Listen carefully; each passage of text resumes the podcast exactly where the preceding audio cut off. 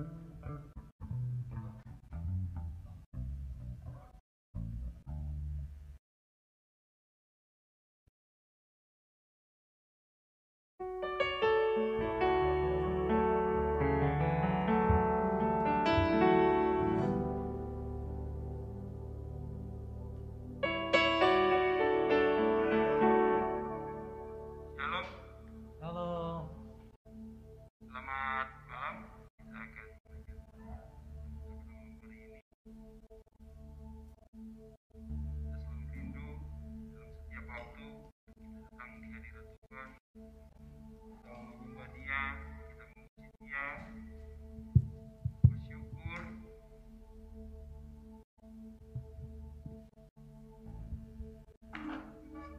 Bahwa Tuhan selalu baik di dalam kehidupan kita.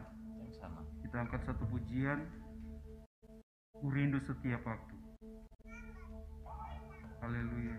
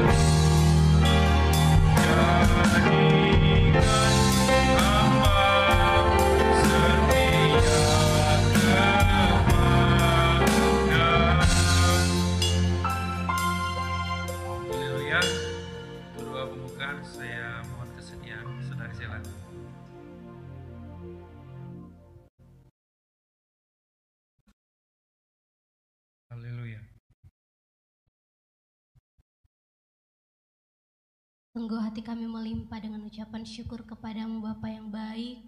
Mengucap syukur buat anugerah Tuhan yang besar dalam hidup kami. Kalau sampai saat ini kami boleh ada, kami boleh bersekutu dengan Engkau, menikmati hadiratmu, memuji, menyembah Engkau. Kami percaya semua itu karena kemurahan Tuhan, karena anugerah Tuhan dalam hidup kami. Malam hari ini Tuhan kami datang membawa seluruh hidup kami, hati kami untuk menyembah Engkau, menikmati hadiratmu, mendengarkan setiap perkataan-perkataan firman-Mu yang memberkati kami ya Tuhan. Kami percaya malam hari ini Tuhan hadir di tempat ini. Tuhan hadir di rumah jemaat Tuhan masing-masing. Tuhan hadir di mana pun jemaatmu mengikuti ibadah pada malam hari ini ya Tuhan. Bahkan Tuhan ada di dalam setiap kehidupan kami. Tuhan yang rindu mengurapi kami, Tuhan yang rindu untuk bersekutu dengan kami.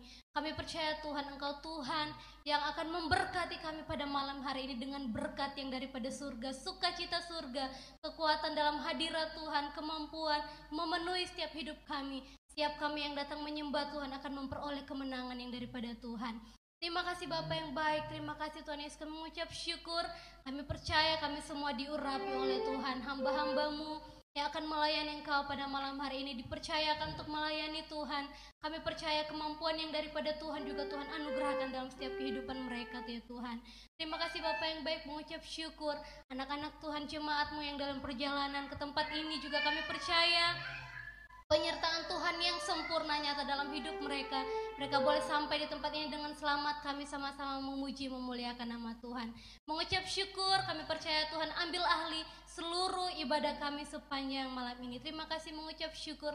Kami mulaikan ibadah persekutuan doa kami dengan iman. Tuhan bersama dengan kami. Dalam nama Tuhan Yesus Kristus. Haleluya. Amin. Terima kasih. Silakan duduk.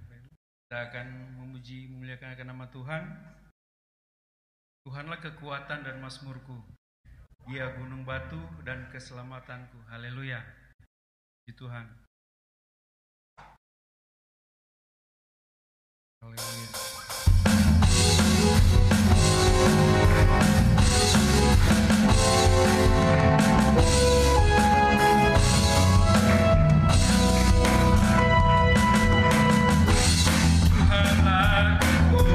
Kekuatan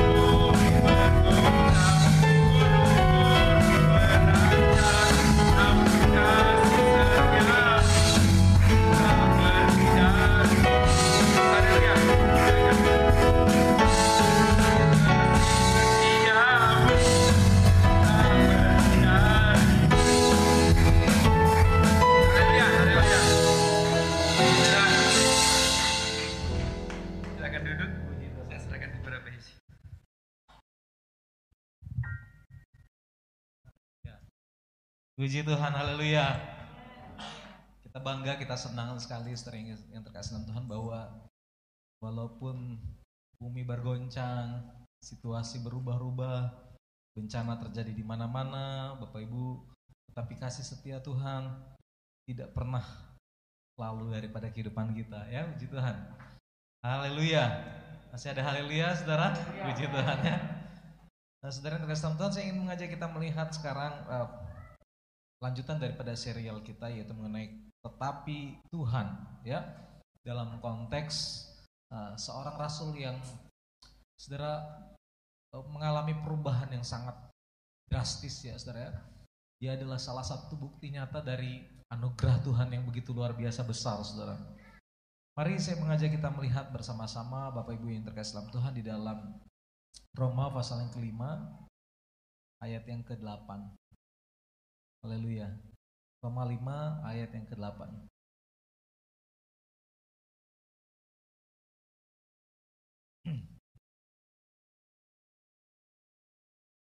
Puji Tuhan. Roma 5 ayat yang ke-8. Boleh kita baca sama-sama Bapak Ibu Saudara-saudari yang terkasih dalam Tuhan. Roma 5 ayat yang ke-8. 1 2 3.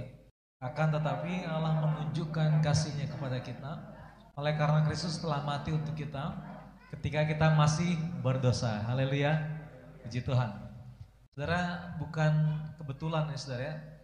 Kalau um, kalau saudara install aplikasi Alkitab ya di Android, ini bukan di iPhone tapi di Android, maka ayat mas untuk hari ini di aplikasi ini adalah Roma 5 ayat 8. Ya, saya betulan semua handphone saya itu yang Android saudara ya yang dipakai anak-anak dan sebagainya itu di halaman depannya saya taruh widget ya istilahnya widget ya itu widget dari aplikasi Alkitab sehingga setiap hari itu dia ganti uh, ayat-ayat emasnya saudara. Nah dan hari ini bukan kebetulan saya percaya uh, ayat emas dari uh, aplikasi ini saudara yang ditampilkan di halaman depan daripada handphone saya itu terletak di dalam Roma 5 ayat 8 yang baru saja kita bacakan ini puji Tuhan. Nah Bapak Ibu saudara-saudari Islam Tuhan Roma ketika kita bicara tentang Roma, saudara, maka kita uh, tidak luput dari penulisnya yang menuliskan uh, surat Roma ini, saudara, surat Roma. Ini surat yang pertama yang dituliskan sering sama Tuhan di dalam Alkitab di dalam Perjanjian Baru, ya saudara. Setelah para rasul Roma dan seterusnya ya. Nah, penulisnya tentu kita tahu sama-sama Paulus. Saya akan bicara, saya akan bicara tentang Paulus, saudara. Nah, dalam beberapa waktu ini kan kita bicara tentang kata tetapi Tuhan, tetapi Allah yang dinyatakan di dalam kehidupan daripada orang-orang percaya. Tuhan yang mengintervensi situasi dan keadaan saudara. Nah saya percaya bahwa jalan hidup orang benar saudara yang Tuhan tidak pernah terlepas dari perhatian Tuhan. Haleluya saudara. Uh, saya memperhatikan saudara saya sering kali mungkin sampaikan ini sering sama Tuhan saya begitu sering memperhatikan situasi kondisi saudara khususnya jemaat kita. Dan um, dulu kita berdoa supaya Tuhan kalau boleh jangan ada satupun yang kena covid gitu ya. Tapi Tuhan izinkan saudara beberapa dari antara kita yang kena covid gitu ya saudara. Dan saya hitung-hitung ternyata cukup lumayan banyak juga. Ya lumayan saudara. Ya sudah mungkin tujuh belasan saudara kalau saya hitung saudara. Tujuh belasan. Nah, tapi saya yang saya syukuri adalah begini sering sama Tuhan bahwa walaupun bumi bergoncang situasi mungkin tidak sesuai dengan yang kita harapkan saudara perhatian Tuhan itu tetap tertuju kepada kita saudara. Karena kalau saudara ingat firman Tuhan hari Minggu kemarin segala sesuatu datang untuk kebaikan kita. Amin saudara. Turut bekerja untuk mendatangkan kebaikan bagi setiap saya dan saudara saya sering kali saudara menyaksikan apa yang dialami oleh Ibu Isa, saudara yang diluputkan dari kematian, saudara. Dan kemudian kemarin waktu saya pagi-pagi hari hari Kamis, ya sorry hari Rabu pagi, hari Rabu pagi saya WA salah satu jemaat kita yang uh, kena COVID, saudara. Lalu kemudian bukan dia ya, tapi anaknya yang saya WA. Bagaimana kabar ibu? Bagaimana kabar di rumah? Saudara kemudian dikatakan puji Tuhan, mama sudah di rumah, dirawat, diisolasi di rumah, saudara. Kemudian hari berikutnya hari Kamis, saudara, saya terima telepon dari bapaknya, dari suami, daripada ibu ya saudara, yang juga dirawat di rumah sakit beberapa hari. Dan kemudian sering kesam Tuhan saya boleh dengar satu tangisan dan bukan tangisan penyesalan, tapi tangisan ucapan syukur. Bagaimana Tuhan boleh lalukan dari maut, saudara. Haleluya, puji Tuhan, saudara. Bahwa tidak dibiarkan orang benar jatuh dan tergeletak, tangan Tuhan selalu menopang kita. Saya ingin bicara sering sama Tuhan mengenai kasih karunia Tuhan yang berlaku dalam satu sosok yang bernama Paulus. Nah saudara, Paulus, kalau saudara memperhatikan mengenai Paulus ini di dalam kisah Rasul, saudara, maka uh, menarik sekali kita baca kisah Rasul ya, karena kisah Rasul ini adalah um, kitab terakhir yang bicara tentang sejarah secara khusus. Ya. Nah kalau di dalam di dalam Alkitab angka 5 itu bicara tentang penebusan, tapi angka 5 juga bicara tentang sejarah, saudara. Itu sebabnya kejadian sampai dengan uh, ulangan itu adalah kitab Taurat, tapi juga disebut dengan kitab sejarah. Nah, lima uh, kitab pertama di dalam perjanjian baru juga adalah kitab sejarah. Empat Injil, ya Matius, Markus, Lukas, Yohanes, dan kemudian kitab sejarah ini ditulis ditutup dengan uh, kisah para rasul, saudara. Ya, Empat, berpusat kepada pelayanan daripada Tuhan Yesus, saudara selama ada di bumi tiga setengah tahun. Lalu kemudian surat yang kelima ini, atau sorry, kitab yang kelima yaitu kisah Rasul, sering sama Tuhan, ini berfokus pada gereja mula-mula yang digerakkan oleh saudara para rasul-rasul yang begitu luar biasa, saudara. Nah, di pasal awal-awal dari kisah Rasul, tokoh utamanya adalah Petrus, ya. Petrus sampai Kemudian studi kisah Tuhan kita lihat di pasal 9 diperkenalkanlah satu sosok yang bernama Paulus, saudara. Nah, Paulus ini, Bapak Ibu Saudara-saudara yang terkasih Tuhan, adalah seorang muda yang punya kuasa, yang punya prospek begitu cerah dari sisi orang Yahudi, saudara, dari sisi orang Yahudi. Nah, saya sering kali bilang bahwa orang Yahudi itu sering sama Tuhan berbeda dengan kekristenan, karena Yahudi, saudara, adalah agama yang Eh, berpusat kepada perjanjian lama ya. Kalau saudara lihat dalam uh, buku pintar dalam catatan-catatan maka yang membawa agama Yahudi saudara adalah Musa 1500 tahun sebelum Masehi sering sama Tuhan ya. Nah tokoh paling awalnya maka disebutkan adalah Abraham ya. Ini kita bicara tentang sejarah daripada Yahudi dulu ya.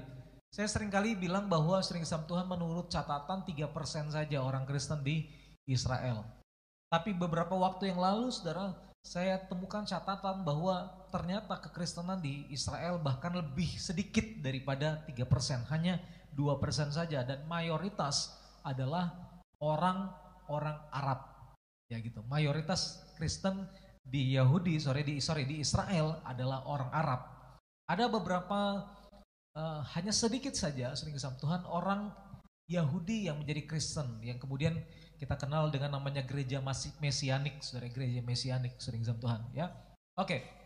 Nah, bagi Paulus dalam konteks hidup lamanya dia sebelum dia mengalami perjumpaan dengan Tuhan, maka saudara menganiaya murid-murid Yesus adalah bagian daripada ibadahnya dia.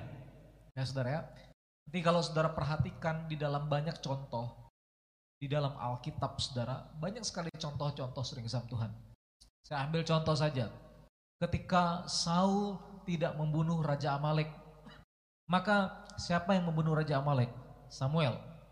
Di zaman Nehemia, saudara, ketika sering sama Tuhan, ah sorry, di zaman Musa, di zaman Musa ketika ada orang-orang Israel, saudara yang menyembah patung lembu, maka ada satu sosok yang dikatakan sering sama Tuhan, dia yang membunuh orang-orang yang menyembah. Orang-orang eh sorry orang membunuh orang-orang yang menyembah patung lembu ini. Dan itu dianggap oleh Tuhan sebagai sesuatu yang benar. Ya oke okay, ya. Kita bisa dalam konteks perjanjian lama dulu saudara ya. Dianggap sebagai sesuatu yang benar bagi Tuhan. Di zaman Nehemia juga ada kasus seperti itu saudara. Itu sebabnya ketika di dalam perjanjian baru bagi Paulus saudara dia mempertahankan keyahudiannya, keimanannya dalam eh, konteks Yahudi, saudara, dengan membunuh, menganiaya, saudara, orang-orang percaya yang dianggap oleh Paulus membelokkan iman daripada Yahudi, sering sama Tuhan, itu adalah sebuah ibadah bagi Paulus. Saudara. Nah, saudara terkasih dalam Tuhan, dan itu dia lakukan. Saudara tentu mengingat uh, seseorang yang bernama uh, Stefanus, saudara yang dibunuh, dirajam, saudara, di pasal-pasal sebelumnya, pasal 7, pasal 8, kita temukan di situ catatan mengenai Stefanus. Nah, ketika Stefanus dibunuh, maka firman Tuhan katakan orang-orang yang merajam Stefanus itu meletakkan pakaian mereka di bawah kaki daripada Saulus, Paulus ini saudara. Ya, dan dikatakan bahwa Paulus menyetujui. Paulus saudara memberikan sering sama Tuhan uh, apa namanya persetujuannya ya dalam hal voting maka dia memberikan votingnya saudara untuk perajaman daripada Stefanus itu dicatat di dalam sering sama Tuhan uh, Kisah Rasul pasal yang ke-7 kalau saya nggak salah 58 saudara. Jadi inilah si Paulus, seseorang yang saudara menganiaya, membunuh orang-orang yang mempercayai Yesus, murid-murid Tuhan Yesus. Sampai di satu titik di dalam kisah Rasul pasal yang ke-9. Dalam perjalanannya ke Damsyik, ya, ke Damaskus, saudara, yang sekarang ada di Suriah, sering Tuhan. Maka dia alami perjumpaan dengan Tuhan. Tuhan bilang sama Paulus, sama Saulus ya, ya Saulus, Saulus. Ya, kemudian Saulus bertanya, siapakah engkau? Maka kemudian Tuhan katakan, akulah Yesus yang kau aniaya. Dan ini disampaikan dua kali. Nah kalau kita bicara sering sabtu dengan cara Tuhan berbicara kepada Saulus, kepada Paulus saudara, maka Saulus sebagai seseorang yang hidup mempelajari Taurat, mempelajari Alkitab perjanjian lama, dia faham mengenai cara Tuhan berbicara. Ya, di bawah bukit Sinai sering Tuhan, Tuhan berbicara kepada orang-orang yang ada, saudara, kepada orang Israel di zaman Musa. Dengan suara yang menggelegar, saudara. Dengan petir yang menyambar-nyambar, dengan suara yang begitu sering Tuhan, begitu besar, saudara. Dengan cara yang ajaib. Sehingga ketika dia mendengar suara Tuhan Yesus di dalam kisah Rasul pasal 9, maka dia tahu bahwa ini adalah suara Tuhan. Ini adalah suara Tuhan. Saudara. Nah, dalam konteks Paulus yang menghidupi Taurat ketika Tuhan bilang, akulah Yesus yang kau aniaya. Maka dia faham akan apa itu hukum Taurat. Yang bilang bahwa mata ganti mata, gigi ganti gigi, nyawa ganti nyawa. Sehingga ketika sering sama Tuhan dia mendengar suara itu yang menyatakan bahwa akulah Yesus yang kau aniaya. Yang dalam konteks Stefanus yang engkau bunuh maka saudara dia tahu bahwa sering sama Tuhan. Selayaknya, sepantasnya dia alami yang namanya kematian saudara. Nah menarik sekali karena kayak gini sering sama Tuhan. Tuhan Yesus bilang bahwa kalau bagi orang baik, orang benar, maka banyak orang yang rela mati. Ya kan? Ya. Kalau saudara punya anak, saudara sangat sayang dengan anak, sering sama Tuhan maka saudara rela mati bahkan untuk saudara supaya anak kita lepas dari maut kayak gitu. Ya, dalam saudara dalam satu kisah di uh, eh, 1 April tahun 1941 atau 4 sorry 43 di situ ada satu kapal dari sekutu yang mengalami kapal karam saudara karena di di, uh, dikena kena dengan apa namanya itu rudal atau apa ya torpedo sorry torpedo dari Jerman saudara Lalu kemudian kapal itu sementara karam. Nah, waktu kapal sedang karam, sering Tuhan, banyak yang tidak punya pelampung. Dan kemudian saudara ada orang-orang yang saudara dicatat bahwa mereka memberikan pelampung mereka kepada orang-orang yang lebih muda. Ya, sehingga itu dicatat dalam sejarah. Kepada teman-teman mereka, banyak orang yang rela mati demi orang baik. Ya kan? Tapi kalau saudara lihat di dalam Roma 5 ayat yang ke-8, Tuhan mengatakan seperti ini, uh, sorry, Paulus mengatakan seperti ini, saudara, mengenai Tuhan. Akan tetapi, saudara perhatikan sama-sama, ada kata tetapi. Ya, akan tetapi Allah menunjukkan kasihnya kepada kita. Oleh karena Kristus telah mati untuk kita ketika kita masih berdosa. Saya punya sering Tuhan anjing yang yang kemarin ini saudara lepas hari Rabu minggu lalu ya, Rabu minggu lalu dia lepas malamnya kami cari nggak ketemu-ketemu, saudara. Lalu kemudian uh, salah satu pemuda kita yang udah dikubar Alex dia posting di Facebook, saudara. Tetap tidak ada hasilnya, sering sama Tuhan. Lalu saya ingat uh, minggu malam ya waktu tidur Senin Seninnya itu saudara Senin subuh lah ya. Saya terbangun karena pas saya mimpi anjing saudara. saya mimpi anjing si Snow ini. Lalu sering sama Tuhan, ketika saya mimpi, saya terbangun mungkin jam setengah empat atau jam tiga subuh itu, saya terbangun, saya buka handphone, saya cari langsung sering sama Tuhan. Entah, saya udah coba cari di info cooker dan sebagainya, nggak ada laporan anjing hilang saudara. Tapi waktu itu kemudian saya temukan gitu ya. Sehingga hari Senin itu eh, pagi-pagi setelah Beston saya telepon orang yang dia kasih kontak ada penampungan anjing di di apa Jongkang saudara. Saya sama Tony pergi ambil sering sama Tuhan dan puji Tuhan senang sekali karena anjingnya baik ya kan anjingnya baik gitu. Tapi ada satu anjing lagi yang saya bilang sama pengerja, ayo kurung aja yang kecil itu saudara karena agak galak gitu ya saya udah sempat pikir saudara ya, saya sudah sempat pikir ah ini anjing saya bawa aja ke lahan nanti, tak lepasin aja di lahan sana biar dia jaga di sana gitu ya. Karena kalau di sini dia gonggongin uh, jemaat, dia sakitin anjing lain dan sebagainya dari Tuhan. Ini dalam konteks yang kayak gitu saudara.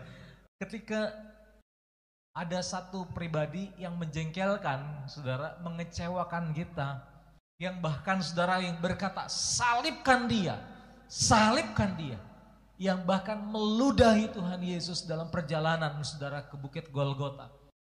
Yang bahkan mengejek-ngejek Tuhan Yesus sering sama Tuhan. Tapi bersyukur saudara bahwa bagi orang-orang yang demikianlah Tuhan Yesus datang. Haleluya. Bagi orang-orang yang demikian, orang-orang berdosa. Lukas 19 ayat 10 katakan sering sama Tuhan bahwa Tuhan datang, anak manusia datang untuk mencari yang terhilang. Haleluya saudara, puji Tuhan. Nah inilah catatan sejarah daripada Paulus, Bapak Ibu saudara-saudara yang terkasih dalam Tuhan. Bagaimana dia mengalami saudara yang namanya tetapi Allah. Tetapi Allah. Walau manusia jahat, tetapi Allah tetap mengasihi manusia. Walau Paulus saudara dalam Tuhan adalah seorang yang menganiaya, seorang yang membunuh orang percaya, tetapi Tuhan menunjukkan kasih karunia-Nya kepada Paulus. Amin, saudara. Ini tetapi yang awal, saudara. Tetapi yang awal adalah sering sama Tuhan terlepas dari setiap kelemahan, kegagalan, setiap perbuatan kita yang mengecewakan Tuhan. Bahkan mungkin saudara dalam konteks uh, penyalipan secara tidak langsung kita tidak pernah menyalipkan Tuhan Yesus. Tetapi mungkin saudara dalam perbuatan kita, kita sering kali menyalipkan Tuhan Yesus dengan perbuatan-perbuatan jahat kita. Akan tetapi firman Tuhan bilang, kebaikan Tuhan, anugerah Tuhan tidak diukur dari perbuatan-perbuatan kita. Tidak diukur dari masa lalu kita. Tidak diukur dari setiap dosa-dosa kita. Bahkan mungkin dosa kita sering sama Tuhan merah seperti kirmisi, saudara. Firman Tuhan katakan, akan tetapi Allah menunjukkan kasih setianya, anugerahnya, kasih karunia-Nya kepada kita. Bahkan ketika kita masih dalam keadaan berdosa. Amin. Puji Tuhan saudara. Haleluya saudara. Puji Tuhan, sering sama Tuhan. Nah, kasih karunia ini sesuatu yang gratis. Gratis saudara. Tetapi ini tidak murahan. Ya gitu. Ini tidak murahan. Ini sesuatu yang sangat berharga. Karena inilah sering Tuhan titik balik dari hidup lama kepada hidup yang baru. Ini titik balik dari perjalanan kepada maut kepada perjalanan kepada sorga sering Tuhan. Ini adalah titik balik saudara daripada hidup yang penuh dengan kekosongan kepada hidup yang penuh dengan arti kasih karunia yang diberikan Tuhan bukan ditentukan oleh perbuatan baik kita. 1 Korintus 15 ayat yang ke-9 sering sama Tuhan. Ketika Paulus saudara, dia dipanggil oleh Tuhan, dia dipilih dipanggil oleh Tuhan, dia melayani Tuhan menjadi rasul sering sama Tuhan daripada Tuhan. Maka ini satu pemikiran daripada rasul. Karena aku adalah yang paling hina dari semua rasul. Bahkan tidak layak disebut rasul. Sebab aku telah, saudara lihat sama-sama, menganiaya jemaat. Bapak ibu saudara-saudara yang terkasih dalam Tuhan begini Bapak ibu. Pahami sama-sama bahwa ketika Paulus menyebutkan masa lalunya sebagai seorang penganiaya jemaat, ini bukan untuk membesarkan dosanya. Ini bukan sebagai suatu tanda bahwa dia masih diikat, diintimidasi dengan dosanya di masa lalu.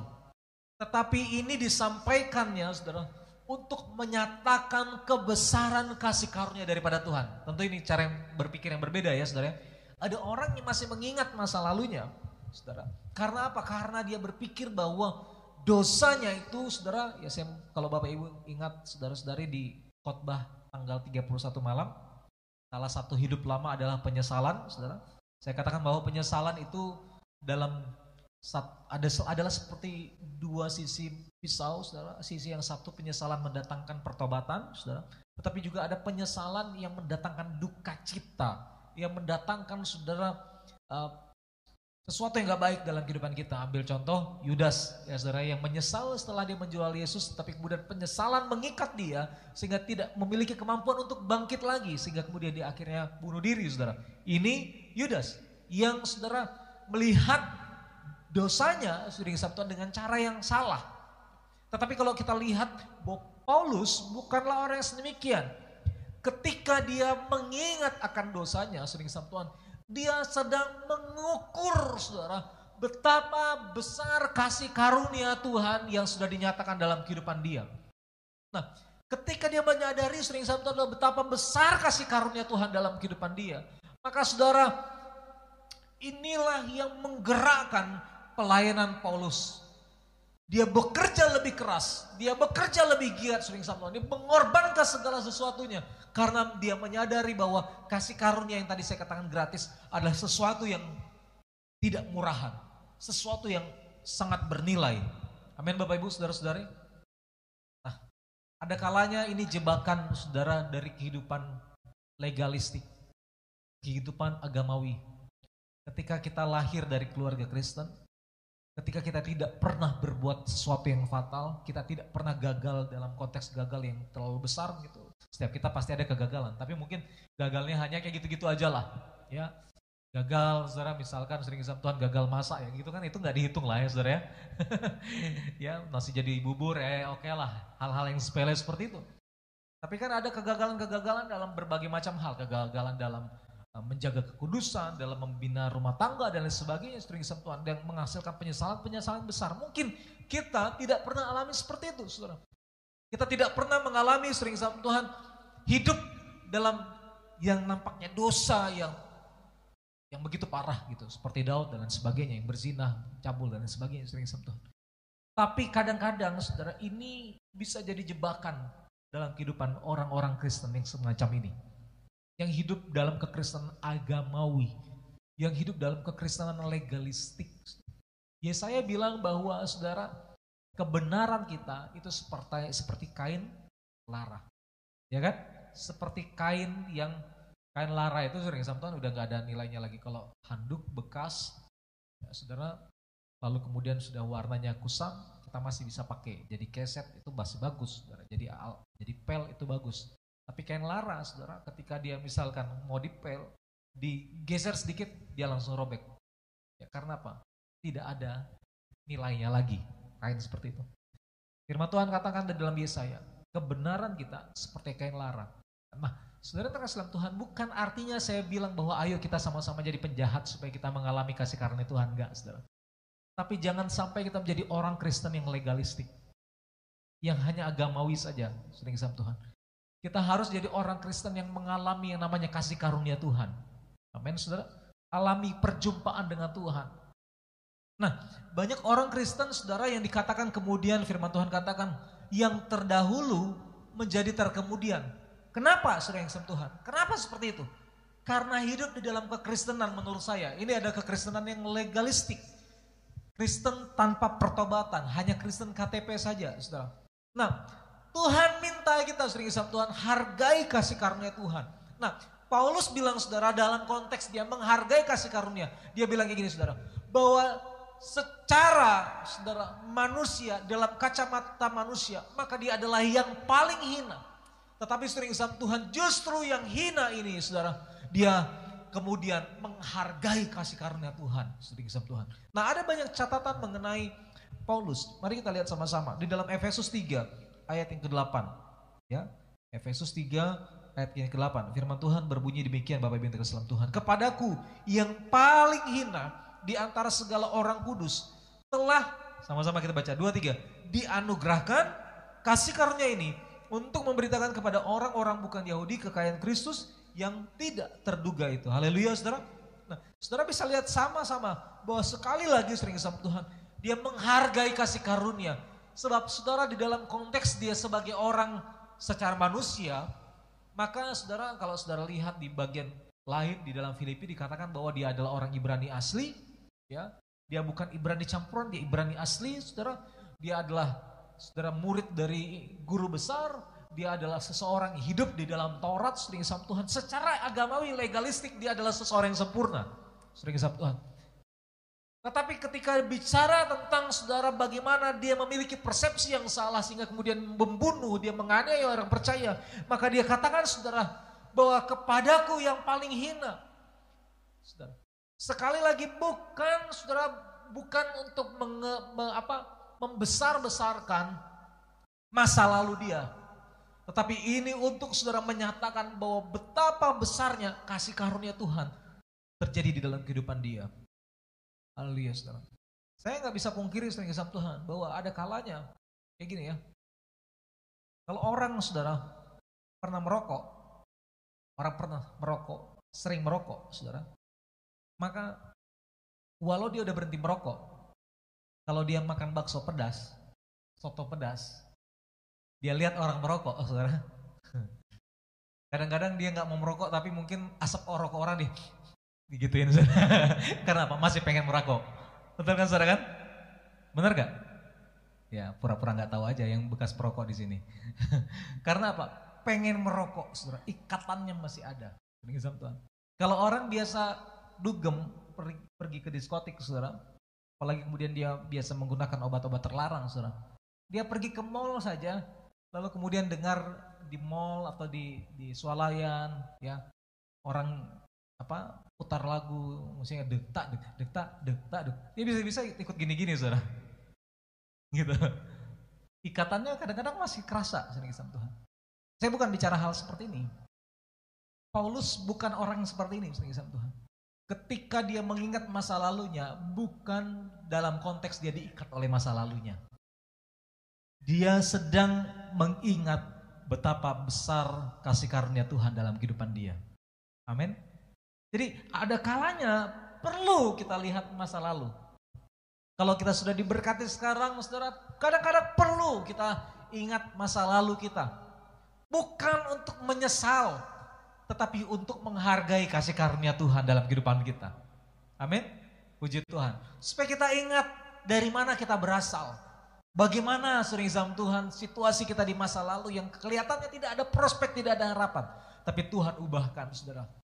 Inilah Paulus sering Tuhan. Nah coba kita lihat lagi saudara. Dalam satu Titus, satu Timotius pasal 1. Ayat yang ke-15 sampai 16.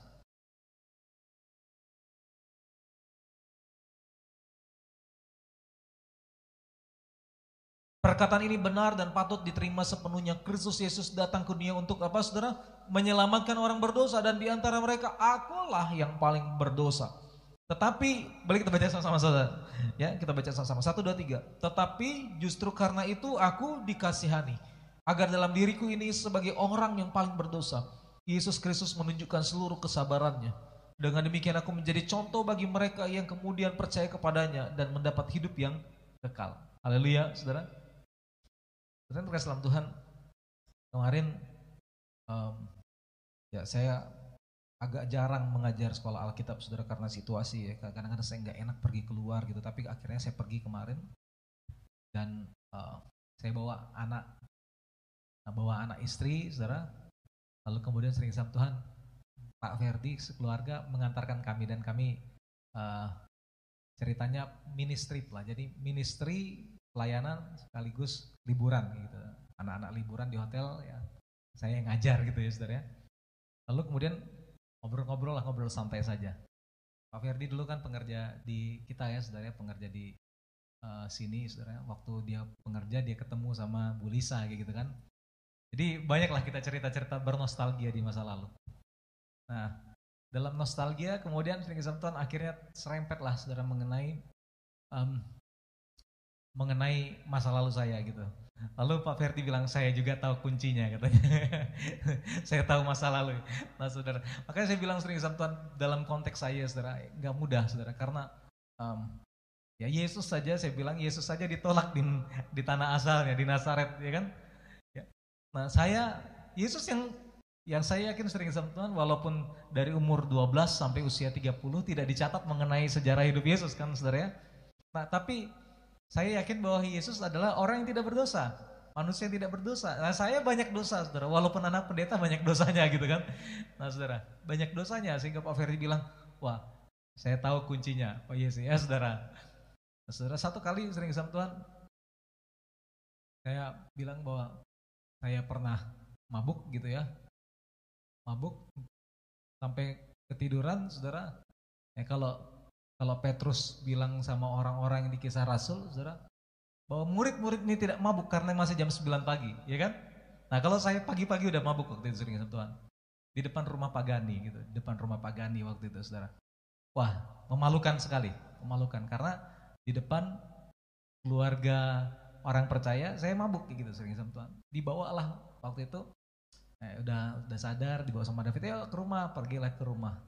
Ya, dikasih minum teh sama Pak Zakaria, saudara. Nah, dikasih minum teh, saya yakin bahwa Pak Zakaria pasti tahu gitu, orang lagi nggak benar gitu kan, saudara, lagi nggak benar.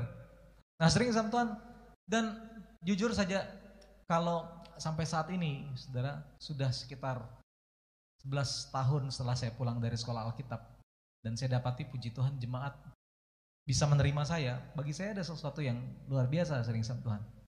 Ini ini adalah satu bukti bahwa Tuhan menunjukkan kasih karunia-Nya lewat jemaat Tuhan. Haleluya saudara. Dan saya ingin bilang sering sama Tuhan bahwa bukan berarti kayak gini. Ada yang namanya rencana Tuhan, kehendak Tuhan yang sempurna, yang baik, dan yang berkenan. Saya tidak bilang bahwa Rama ayo cobain dulu minuman keras supaya Rama boleh nikmati kasih karunia Tuhan. Enggak. Karena sekali lagi ada yang namanya sempurna, yang baik, yang berkenan. Maka kalau kita kasih tingkatannya yang yang paling di atas adalah yang sempurna, ya kan? A lah katakan. Lalu yang baik itu katakanlah B. Yang berkenan itu C. Kalau udah D ya udah lewat, gitu kan? Udah udah fail itu saudara. Dia harus ya dia udah gagal sering sama. Nah katakanlah saudara sebenarnya puji Tuhan saya dalam satu titik saya gagal. Tapi ketika saya bertobat maka Tuhan masih berkenan. Paling tidak saudara saya lolos dari yang dari ini tadi, ya paling tidak dapat C lah gitu ya. Nah artinya anak-anak muda yang ada di saat ini kejar yang sempurna, kejar yang sempurna, tetap jaga hidup kita sempurna di hadapan Tuhan. Karena selalu untuk setiap pelanggaran yang kita buat ada konsekuensinya. Nah, saya yang sering sama Tuhan kemarin di kelas, kami bicara tentang Paulus. Lalu salah satu murid dia bilang kayak gini saudara, salah satu siswa. Dia tanya apakah Paulus itu dianiaya karena konsekuensinya dia menganiaya jemaat.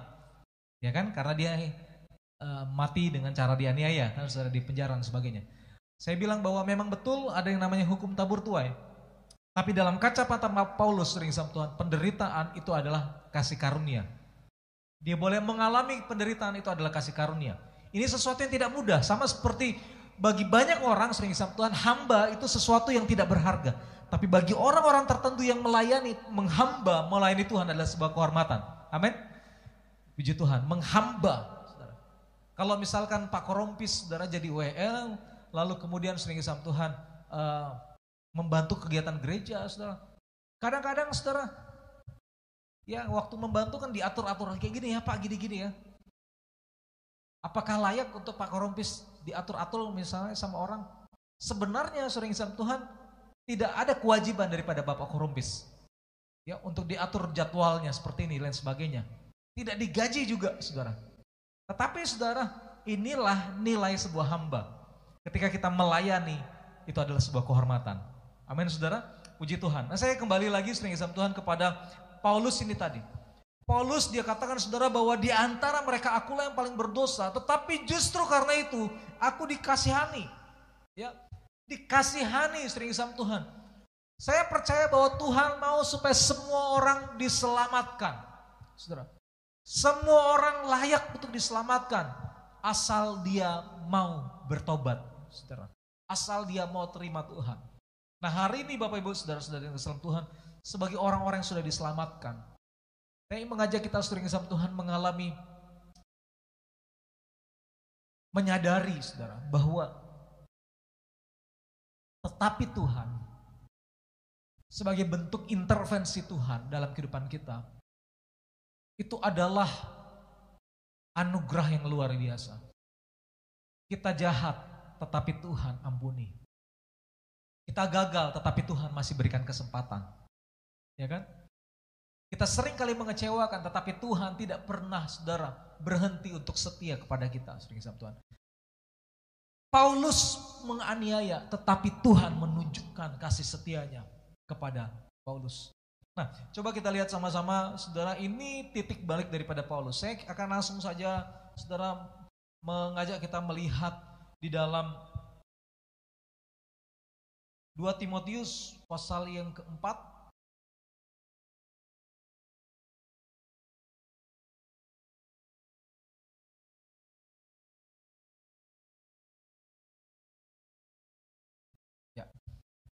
2 Timotius pasal yang keempat kita langsung akan mengakhiri saudara firman Tuhan pada malam hari ini saudara.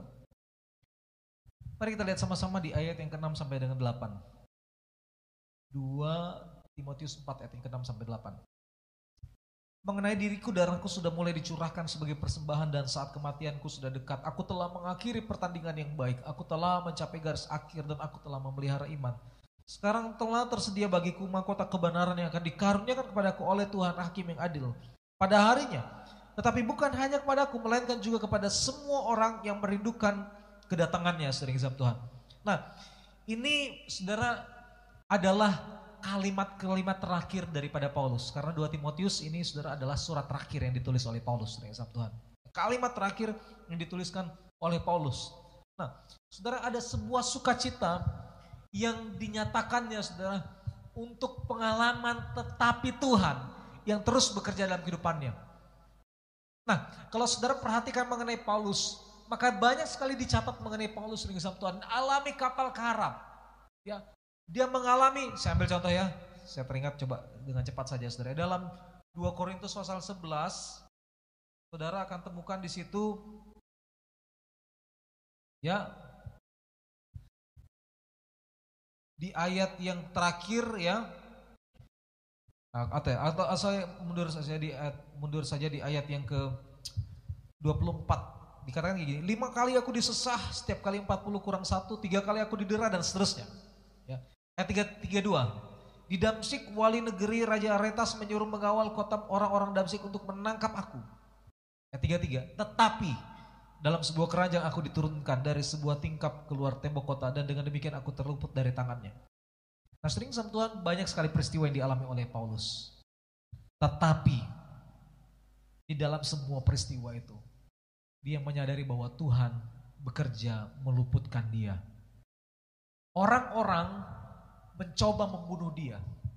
Para pejabat, ahli Farisi, ahli Saduki, saudara, ahli-ahli Taurat, saudara, semua orang yang tidak percaya kepada Yesus, saudara, hampir semua di antara mereka yang menentang Paulus, saudara. Tetapi, saudara yang terkasih dalam Tuhan, tetapi firman Tuhan kemudian katakan, aku diluputkan oleh Tuhan. Artinya begini sering sama Tuhan, mulai dari titik awal panggilannya, sampai pada proses hampir menjelang kematiannya di 2 Timotius, dia boleh sadar bahwa semuanya tangan Tuhan turut bekerja dalam kehidupan dia. Tangan Tuhan yang tidak terlihat terus menopang dia. Sering sama Tuhan. Amin. Saya berulang kali bilang saudara bahwa ini bukan saya nantang saudara ya. Saya berusaha jaga diri saya waktu kami di apa di balik papan juga kita tidak makan di hotel karena kita hindari apa restoran yang tertutup ya sering kali kami hanya pesan-pesan dari luar saja sering Sabtuan itu bukti kita jaga diri juga saudara Nah, tetapi saya bilang kayak gini sering sama Tuhan, bahwa bagi saya kalau saya kena, bukan saya nantang saudara ya, kalau saya kena bagi saya tidak masalah. Ya. Karena kalaupun itu terjadi, Tuhan sedang berdaulat menunjukkan kebaikannya. Saya bukan nantang saudara. Tapi saya ingin katakan sering sama Tuhan bahwa sekali lagi apa pun yang terjadi dalam kehidupan kita, Tuhan itu bekerja dalam kehidupan kita untuk menyatakan kemuliaannya. Amin, saudara. Nah, saudara, coba kita lihat di 2 Timotius tadi, di ayat yang ke 14. Alexander, tukang tembaga itu telah banyak berbuat kejahatan terhadap aku, Tuhan akan membalasnya menurut perbuatannya. Hendaklah engkau juga waspada. Nah, perhatikan ayat 16, dikatakan seperti ini. Pada waktu pembelaanku yang pertama tidak seorang pun yang membantu aku. Semuanya meninggalkan aku. Kiranya hal itu jangan ditanggungkan atas mereka. Saudara perhatikan ayat 17. Boleh kita baca sama-sama sama-sama saudara-saudara ya. Satu, dua, tiga. Tetapi Tuhan telah mendam ulangi ya sama-sama. Satu, dua, tiga. Tetapi Tuhan telah mendampingi aku dan menguatkan aku supaya dengan perantaranku Injil diberitakan dengan sepenuhnya dan semua orang bukan Yahudi mendengarnya. Dengan demikian aku lepas dari mulut singa. Sama-sama lagi ayat yang 18, 1, 2, 3. Dan Tuhan akan melepaskan aku dari setiap usaha yang jahat. Dia akan menyelamatkan aku sehingga aku masuk ke dalam kerajaannya di sorga. Baginya lah kemuliaan selama-lamanya. Amin. Haleluya saudara. Ayat 16 dikatakan tidak seorang pun yang menemani Paulus dalam pembelaan yang pertama. Tapi perhatikan sama-sama, di dalam keadaan kesepian, di dalam keadaan dikecewakan, di dalam keadaan ditinggalkan sering sama Tuhan ayat 17 katakan, tetapi Tuhan telah mendampingi aku dan menguatkan aku. Saya tidak menjanjikan kehidupan terlepas dari kekecewaan. Tuhan tidak menjanjikan kehidupan terlepas dari pencobaan, dari kekecewaan, dari persoalan, dari sakit penyakit. Tetapi saudara yang terkasih dalam Tuhan perhatikan sama-sama bahwa di dalam segala sesuatu tetapi Tuhan itu ada mendampingi Paulus, menguatkan Paulus, mendampingi kita, menemani kita dalam kesepian kita, dalam kekecewaan kita terhadap orang. Justru sering sama Tuhan. Tuhan menyatakan kasihnya sehingga Paulus bisa mengampuni mereka. Di dalam orang-orang jahat yang sering sama Tuhan dikatakan berusaha saudara untuk menangkap Paulus, untuk menghentikan saudara pekabaran Injil. Firman Tuhan katakan sering sama Tuhan bahwa Tuhan terus menyertai Paulus. Tuhan yang sama, Tuhan Allah Immanuel. Dia juga berkata kepada kita, sampai kesudahan zaman, aku tidak akan meninggalkan engkau. Men, namanya Immanuel, sering sama Tuhan. Allah beserta dengan kita. Lukas 1.37 katakan bagi Allah. Ya. Kemudian dalam bahasa aslinya ya, bara atau parah gitu ya, memiliki arti bersama dengan Tuhan. Tidak ada yang mustahil. Amin. Tuhan yang ajaib itu adalah Tuhan yang bekerja dalam kehidupan kita. Tetapi Tuhan menunjukkan kasih setianya, kuasanya, terlepas dari segala situasi yang terjadi dalam kehidupan kita. Hari ini mari kita mau memuji menyembah Tuhan, sering sama Tuhan. Mari kita menutup Alkitab kita saudara dan Mari kita mensyukuri untuk setiap perbuatan baik yang Tuhan sudah nyatakan dalam kehidupan kita. Saya nggak tahu saudara, bagaimana saudara melihat masa lalu saudara. Tapi hari ini, kalau kita diikat dengan masa lalu kita, inilah kesempatan kita alami kasih karunia Tuhan. Alamilah kasih Tuhan, alamilah perjumpaan dengan Tuhan. Sehingga kita bisa melihat segala sesuatu dengan cara pandang yang berbeda. Bukan cara pandang menyesal yang membuat kita tidak memiliki kemampuan untuk bangkit. Tetapi sering sama Tuhan, ketika kita melihat segala kelemahan kita masa lalu, mari lihat masa ini bagaimana Tuhan sudah angkat kita. Dan kita mau mensyukuri untuk setiap perbuatan baik Tuhan. Tuhan Yesus memberkati saudara.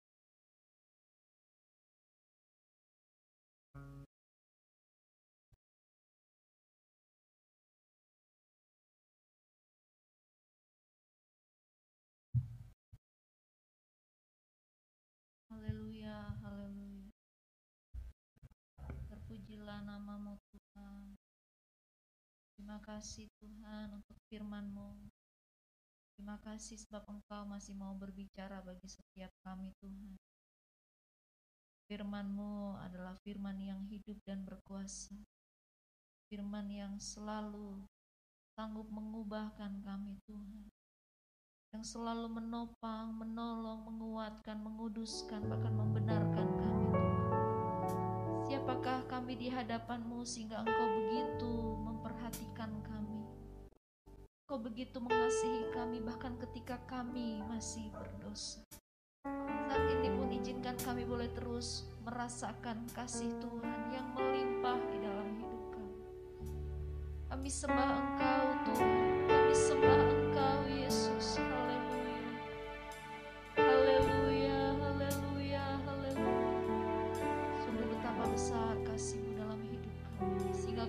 Berikan Yesus bagi kami. Engkau yang layak untuk kami sembah.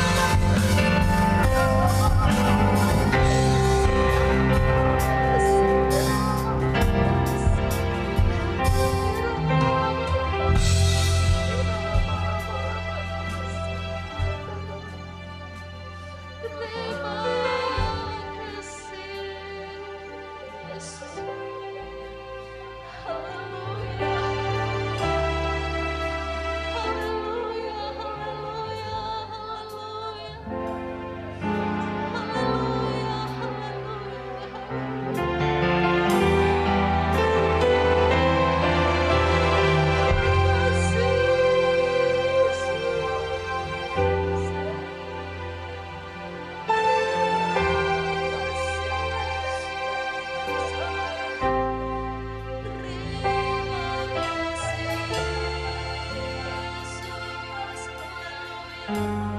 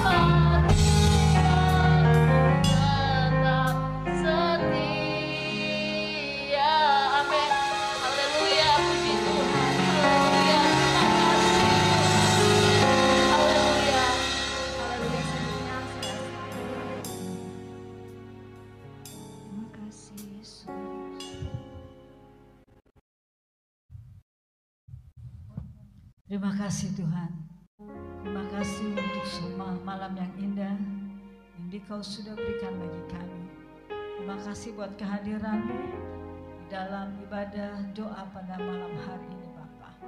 Makanya Tuhan, sepanjang hari yang sudah dilewati, anak-anakmu yang ambil bagian dalam puasa, dalam doa Tuhan berkati.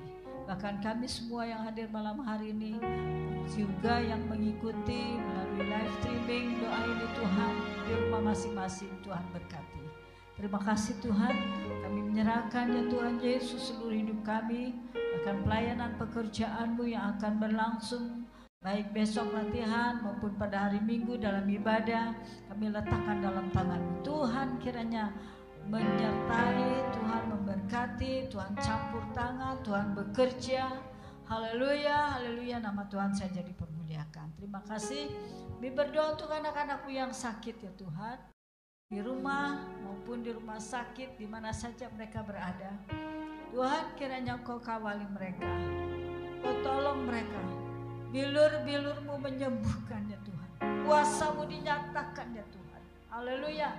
Di dalam nama Yesus segala penyakit dikalahkan, dihancurkan. Terima kasih Yesus. Terima kasih Tuhan, terima kasih. Pujilah namamu Bapa. Kami juga berdoa ya Tuhan untuk para medis, para Tuhan Yesus, pelayan-pelayan ya Tuhan di rumah sakit, di puskesmas, di mana saja. Jaga lindungi mereka Tuhan. Terima kasih Tuhan. Tolong juga ya Tuhan pemimpin-pemimpin gereja kami.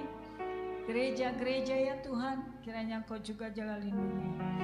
Pujilah namamu Tuhan. Pemerintah kami dari Bapak Presiden sampai ya Tuhan Yesus PRT, RW dan semua ya Tuhan jajarannya, Tuhan kiranya tolong menghadapi masa-masa yang sulit, kiranya Engkau kuatkan mereka, jauhkan dari sakit penyakit, jauhkan dari apa pun ya Tuhan yang tidak kami inginkan Bapak. Terima kasih Tuhan.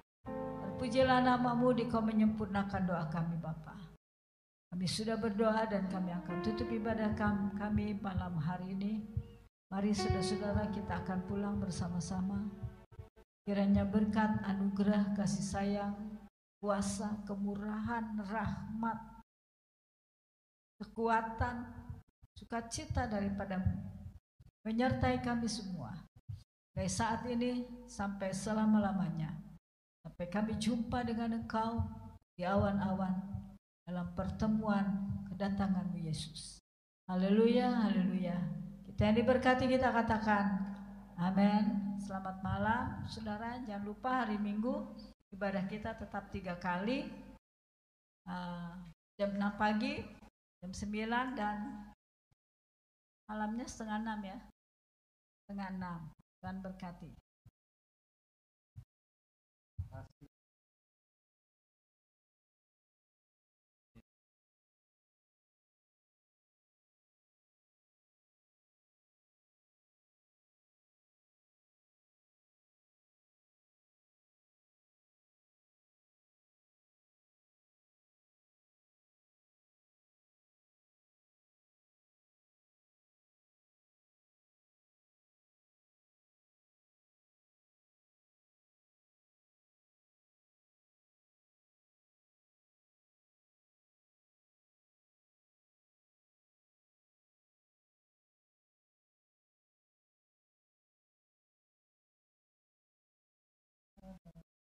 Terima kasih.